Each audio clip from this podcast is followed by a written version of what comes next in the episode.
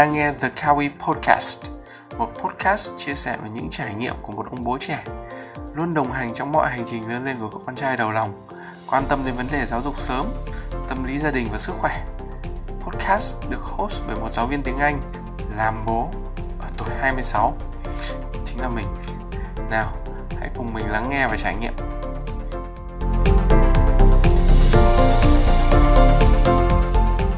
Xin chào mọi người trở lại với The Kawi Podcast tập thứ 8.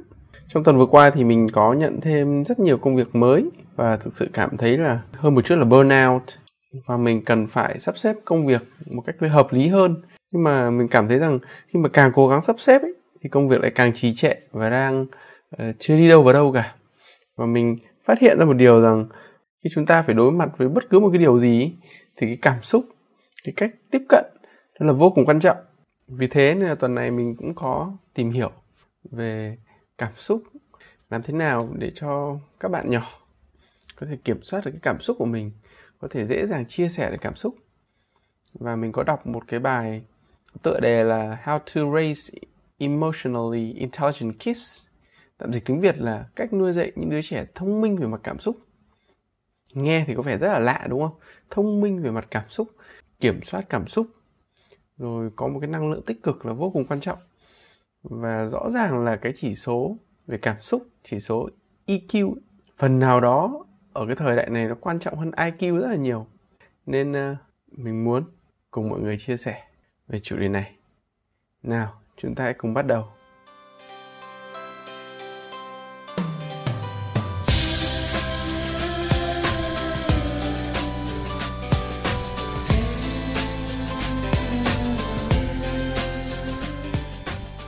Đầu tiên thì mình muốn mọi người hãy dành một chút thời gian và tưởng tượng bạn mới 4 tuổi, bạn đang xây một tòa tháp và bạn cảm thấy cái tòa tháp mình đang xây rất là tuyệt vời, rất là tự hào về đó. Nhưng ngay sau đó thì có một bạn nhỏ chạy qua và đá phăng đi tòa tháp của mình. Bạn đang cảm thấy như thế nào? Cảm thấy bị xúc phạm, cảm thấy có rất nhiều cảm xúc hỗn độn đang xảy ra trong đầu tổn thương, hoảng sợ, thất vọng và bất lực. Vừa lúc đó thì có một người lớn đi qua. Họ đến gần bạn, cúi xuống ngang với tầm mắt và nói, có chuyện gì xảy ra vậy con yêu? Trong mắt họ thì hiện lên được sự hiền hậu và bạn cảm thấy rằng cơ thể đang được bình tĩnh lại. Và rồi tất cả những cái cảm xúc đó bùng lên trong bạn bạn đã được giải tỏa giải tỏa đi sự thất vọng, sự tức giận. Rồi người đó nói với bạn, nào, bây giờ hãy kể cho cô biết sự việc vừa xảy ra nhé.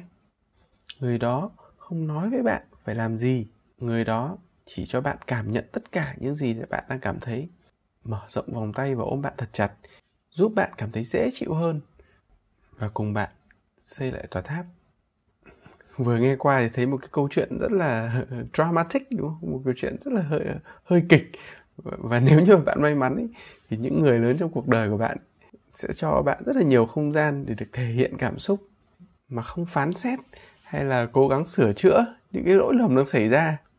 Nhưng mà bây giờ ấy mình muốn bạn thử nhớ lại năm 4 tuổi và thời điểm bạn cảm thấy tức giận buồn bã hoặc sợ hãi. Những cái lúc mà bạn cảm thấy không hiểu chuyện gì nó xảy ra ấy thì những người lớn trong cuộc sống của bạn đã phản ứng như thế nào? Nếu như mà bạn may mắn ý, thì bạn sẽ có nhiều không gian có nhiều thời gian để thể hiện cảm xúc. Người lớn sẽ lắng nghe những cái lo lắng những cái tổn thương của bạn. Nhưng có lẽ là nhiều người trong số chúng ta luôn có những cái trải nghiệm ngược lại. Có thể chúng ta sẽ được nói rằng là có thế thôi cũng phải khóc đổ đi thì xây lại chứ có gì đâu. Thôi không cần phải khóc nữa nín ngay và bạn thậm chí là có thể bị đuổi vào phòng, vào một góc nhà và thậm chí là bị đánh nếu như mà khóc quá to. Và coi đó là bạn đang ăn vạ và làm ờ, chuyện bé xé ra to. Kiểu như thế đấy. Tại sao chúng ta lại bàn luận về trẻ em và cảm xúc? Vì chúng ta đã chứng kiến cái sự gia tăng về tình trạng rối loạn tâm lý ở người lớn trên trên toàn thế giới, đặc biệt là hai năm vừa qua, khi mà chúng ta phải trải qua một cái dịch bệnh mà có lẽ là nhiều người trong số chúng ta không thể tưởng tượng được nó lại khó khăn lại phức tạp như vậy. Và những cái rối loạn tâm lý những cái việc chúng ta phải đối diện với stress hay là cái căn bệnh trầm cảm càng ngày càng gia tăng ấy, thì điều này bắt nguồn một phần từ những cái cái thông điệp mà chúng ta đã nhận được khi còn nhỏ về mặt cảm xúc về cách thể hiện cảm xúc. Tất nhiên là thật là dễ dàng nếu chúng ta đổ lỗi cho người lớn cho ba mẹ cho thầy cô bởi những gì mà họ đã làm hoặc là không làm. Nhưng thực sự ấy, thì vấn đề ấy, nó lại nằm ở cái sự hiểu biết về mặt cảm xúc trong cái nền văn hóa của chúng ta. Chúng ta không dạy cha mẹ cách phản ứng với cảm xúc và tình cảm của đứa trẻ bằng sự đồng cảm hay là lòng trắc ẩn. Chúng ta cũng không dạy những cái điều này trong các trường mẫu giáo. Chúng ta không được dạy ở trường học ở khắp mọi nơi vẫn luôn coi trọng IQ là cái chỉ số thông minh hơn nhiều so với EQ là cái chỉ số về cảm xúc. Và trong cái bài viết này của tác giả ấy, thì sau 16 năm nghiên cứu về cái sự gắn bó tổn thương và kết nối trong gia đình ấy, tác giả đã chỉ ra rằng có ba cách chúng ta học được khi còn nhỏ để đối diện với cảm xúc. Cách đầu tiên ấy, là kìm nén. Có lẽ là khi còn nhỏ bạn đã học được rằng không an toàn nếu chúng ta thể hiện cái cảm xúc của mình bạn có thể bị yêu cầu ngừng khóc nín ngay im. Hoặc bạn được tặng cho một cái nhìn một cái lườm huýt khiến cho bạn phải giấu mọi thứ ở bên trong. Ví dụ là mình đang khóc thật là to ấy, thì ừ, một cái lườm khiến chúng ta phải nín ngay lập tức trước khi có những cái hậu quả ờ, khôn lường sẽ xảy ra. Và tác động của sự kìm nén đối với một đứa trẻ là những cái cảm giác đau khổ sợ hãi. Và những cái cảm xúc đó thì vẫn luôn còn ở đấy. Và rồi khi trưởng thành ý, những cảm giác đó có thể sẽ bùng phát trở lại khi cuộc đời chúng ta gặp phải những khó khăn chắc trở. Và chúng ta sẽ đối diện với cảm xúc đó bằng những bữa nhậu bằng một ly rượu mạnh hoặc là dành hàng giờ để lướt Facebook một cách vô tâm hoặc khiến bản thân của mình bận rộn với công việc đến mức mà không có thời gian để cảm nhận vì chúng ta đang cố gắng muốn kìm nén nó lại muốn giấu cái cảm xúc đó đi cách thứ hai ấy, là gây hấn khi còn nhỏ nếu chúng ta cảm thấy thực sự bất lực hoặc sợ hãi và chúng ta lớn lên trong một cái môi trường độc đoán nơi chúng ta không có tiếng nói và không được nói ra cái cảm xúc của mình ấy. rồi đến khi trưởng thành khi mà khó khăn ập đến thì những cảm giác đó lại bùng lên cho chúng ta. Đó là cảm xúc của sự sợ hãi cảm thấy bị đe dọa. Và những cái cảm xúc đó sẽ xuất hiện một cách hung hăng những cơn thịnh nộ. Đó là những cái lời quát nạt to tiếng. Và có thể là khi còn bé nếu như bạn bị dán cái nhãn nghịch ngợm quá nhiều ấy, thì khi trưởng thành chúng ta sẽ có khuynh hướng thể hiện những điều đó trong hành vi bắt nạt. Hoặc chúng ta sẽ hình thành những cái suy nghĩ chỉ trích gay gắt về bản thân về người khác. Hoặc có thể là chúng ta sẽ thể hiện qua bằng sự bạo lực. Và cách thứ ba ấy, đó là cách diễn đạt. Nếu chúng ta lớn lên với một cái dấu ấn cho biết là cảm giác được chào đón cảm giác chúng ta được chấp nhận tất cả những cái cảm xúc những cảm xúc hạnh phúc những cảm xúc được buồn bã vui vẻ chúng ta không cần phải cố gắng thay đổi cái cảm xúc của mình. Chúng ta không phải cố gắng sửa chữa bản thân mình. Và rồi sau đó khi trưởng thành, khi khó khăn ập đến, chúng ta nói lên, gọi ra những cảm xúc của mình trong những trang nhật ký. Hoặc chúng ta có thể gọi cho một người bạn và nói, này, có thể tâm sự với mình một chút được không? Hoặc chúng ta có thể chạy bộ, tập yoga, nói chuyện với bác sĩ tâm lý, tìm cách thả mình vào cảm xúc, cảm nhận những cảm xúc đó. Và từ từ để những cảm xúc đó ra đi và chỉ có ba cách thể hiện cảm xúc đó thôi. Khi chúng ta trưởng thành khi đối diện với những khó khăn thử thách chúng ta hãy thử suy nghĩ xem có bao giờ chúng ta cố gắng kìm nén cái cảm xúc của mình không muốn chia sẻ với ai chịu đựng cái đau khổ đó một mình? Hay là cách thứ hai ấy, chúng ta sẽ xả ra xả hết mọi thứ một khi mình đã buồn thì cho cả thế giới buồn theo luôn. Mình hung hăng mình tức giận mình nóng giận mọi người xung quanh còn bàn tán là cái đứa này đang khó ở, đừng động vào nó nữa. Và cái cách mà mình nghĩ là tuyệt vời nhất, đó là cái cách diễn đạt. Để chúng ta biết cách diễn đạt cái cảm xúc của mình, biết cách gọi tên, hiểu được chúng ta đang cảm nhận điều gì, thì chắc chắn cảm xúc đó dù có là vui hay là buồn, có là thất vọng hay tự hào thì nó cũng sẽ đến và đi một cách rất là nhẹ nhàng. Trở lại với câu chuyện khi mà làm ba mẹ, cảm xúc của mình hay là bất cứ ba mẹ nào ở bất cứ nơi đâu trên trái đất này thì đều mong muốn là con luôn được vui vẻ, hạnh phúc. Nhưng thực sự đấy là điều rất là vô lý. Chúng ta cũng là con người mà mà con người thì chúng ta phải đối diện với đủ mọi cảm xúc. Dù cố gắng đến thế nào thì ba mẹ hay các con cũng phải đối mặt với những mệt mỏi với căng thẳng với những cái điều mà không được như ý chúng ta muốn vì vậy thì chúng ta phải tìm cách để giúp các con phát triển về mặt cảm xúc cũng như tạo ra được cái sự hòa hợp giữa các con với các thành viên khác trong gia đình.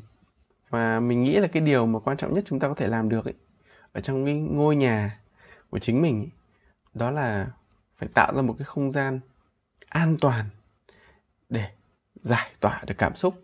Chúng ta cần phải níu giữ cần có sự đồng cảm có lòng trắc ẩn với những cái cảm xúc đang trỗi dậy bên trong của con. Chúng ta phải giúp con gọi tên cái cảm xúc đó.